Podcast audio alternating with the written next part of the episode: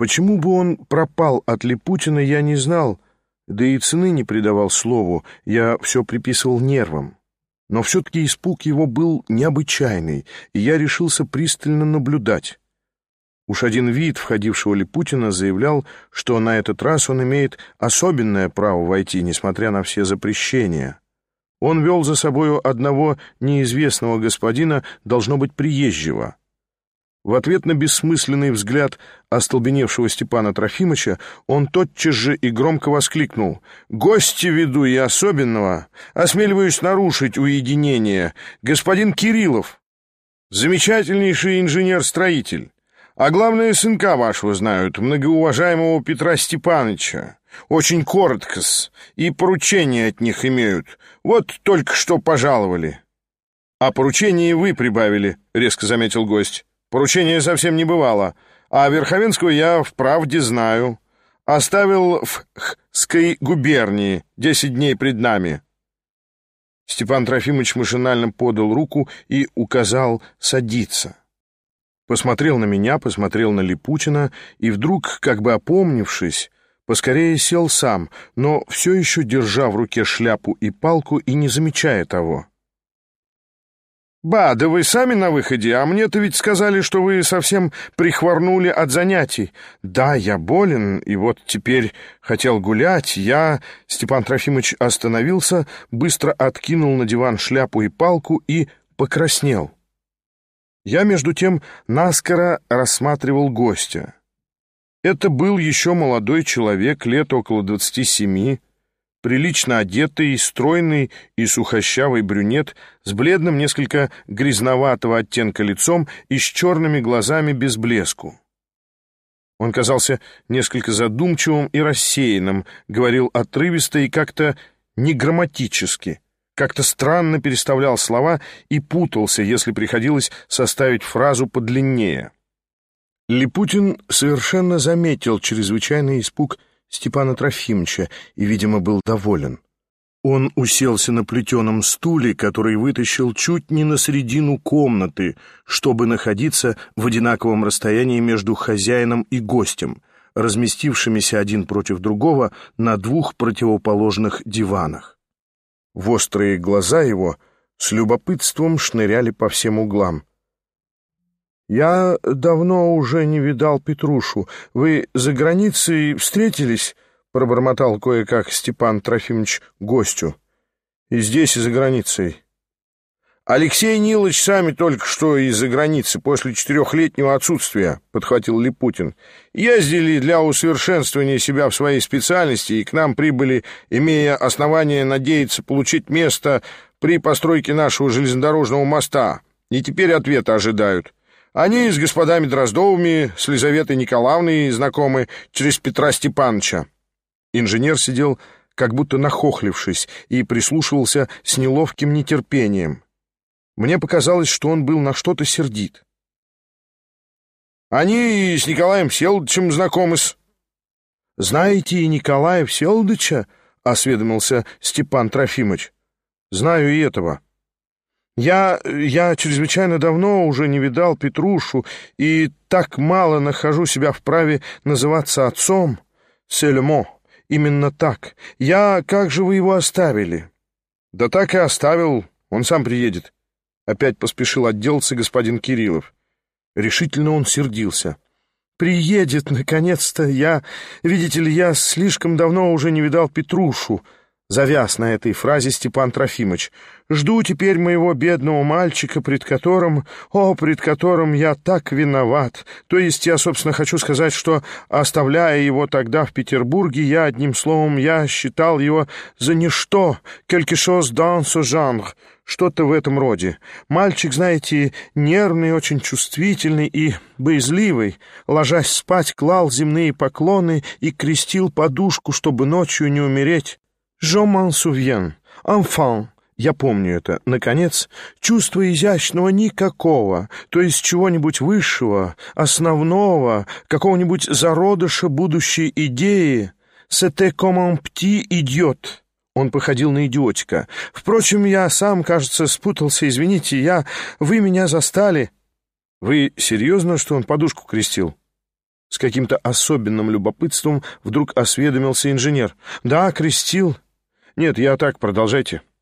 Степан Трофимович вопросительно поглядел на Липутина. «Я очень вам благодарен за ваше посещение, но, признаюсь, я теперь не в состоянии. Позвольте, однако, узнать, где квартируете?» «В Богоявленской улице, в доме Филиппова». «Ах, это там, где Шатов живет», — заметил я невольно.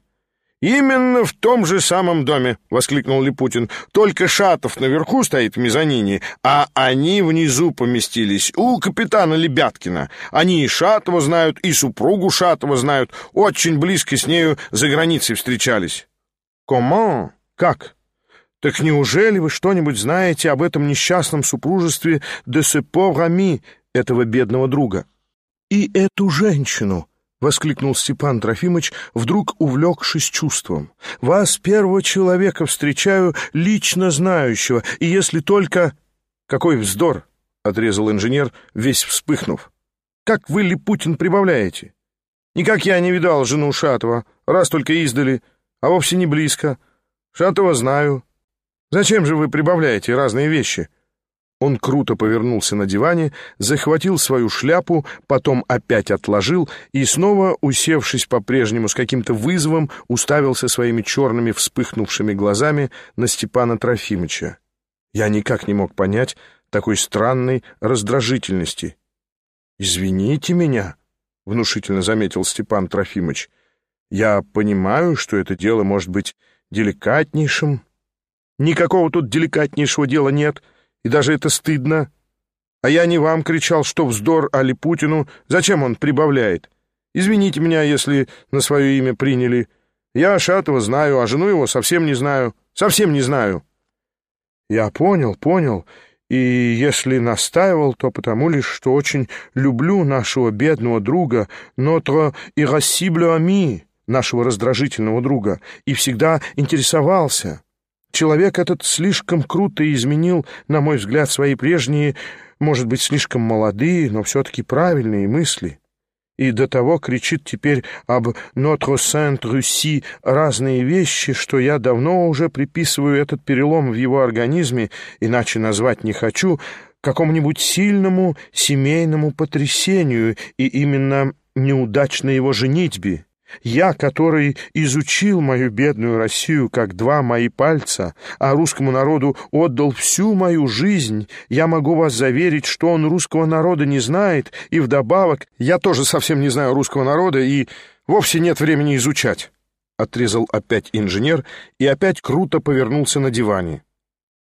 Степан Трофимович осекся на половине речи. «Они изучают, изучают», — подхватил Липутин. «Они уже начали изучение и составляют любопытнейшую статью о причинах участившихся случаев самоубийства в России и вообще о причинах учащающих или задерживающих распространение самоубийства в обществе. Дошли до удивительных результатов». Инженер страшно взволновался. «Это вы вовсе не имеете права», — гневно забормотал он. «Я вовсе не статью, я не стану глупостей. Я вас конфиденциально спросил, совсем нечаянно. Тут не статья вовсе, я не публикую, а вы не имеете права». Липутин, видимо, наслаждался. «Виноват, может быть, и ошибся, называя ваш литературный труд статьей. Они только наблюдения собирают, а до сущности вопроса или, так сказать, до нравственной его стороны совсем не прикасаются. И даже самую нравственность совсем отвергают а держится новейшего принципа всеобщего разрушения для добрых окончательных целей. Они уже больше, чем 100 миллионов голов требуют для водворения здравого рассудка в Европе. Гораздо больше, чем на последнем Конгрессе мира требовали. В этом смысле Алексей Нилович дальше всех пошли. Инженер слушал с презрительную и бледную улыбкой. С полминуты все молчали. «Все это глупо, Липутин», проговорил, наконец, господин Кириллов с некоторым достоинством. «Если я нечаянно сказал вам несколько пунктов, а вы подхватили, то как хотите. Но вы не имеете права, потому что я никогда никому не говорю. Я презираю, чтобы говорить. Если есть убеждение, то для меня ясно. А это вы глупо сделали. Я не рассуждаю об тех пунктах, где совсем кончено. Я терпеть не могу рассуждать. Я никогда не хочу рассуждать. И, может быть, прекрасно делаете, не утерпел Степан Трофимович. Я вам извиняюсь, но я здесь ни на кого не сержусь, продолжал гость горячую скороговоркой. Я четыре года видел мало людей.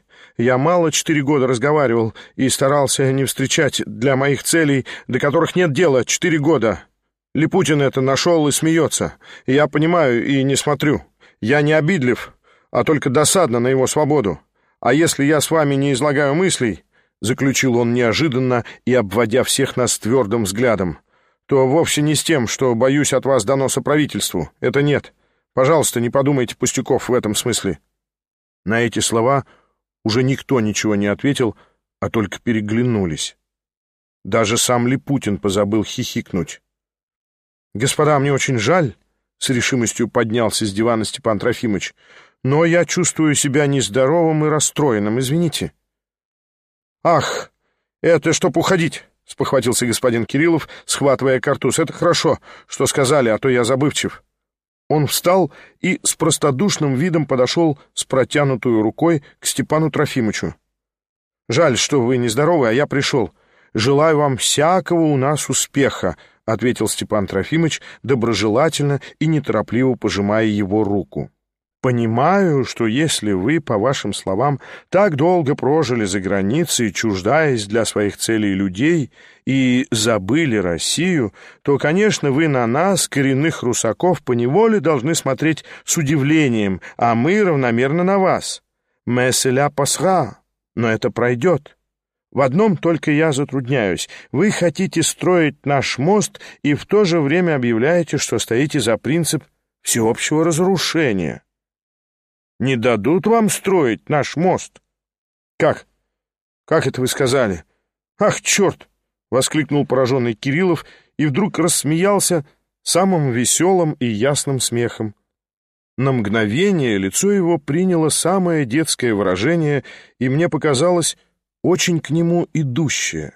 Липутин потирал руки в восторге от удачного словца Степана Трофимовича. А я все дивился про себя. Чего Степан Трофимович так испугался Липутина и почему вскричал «Я пропал», услыхав его?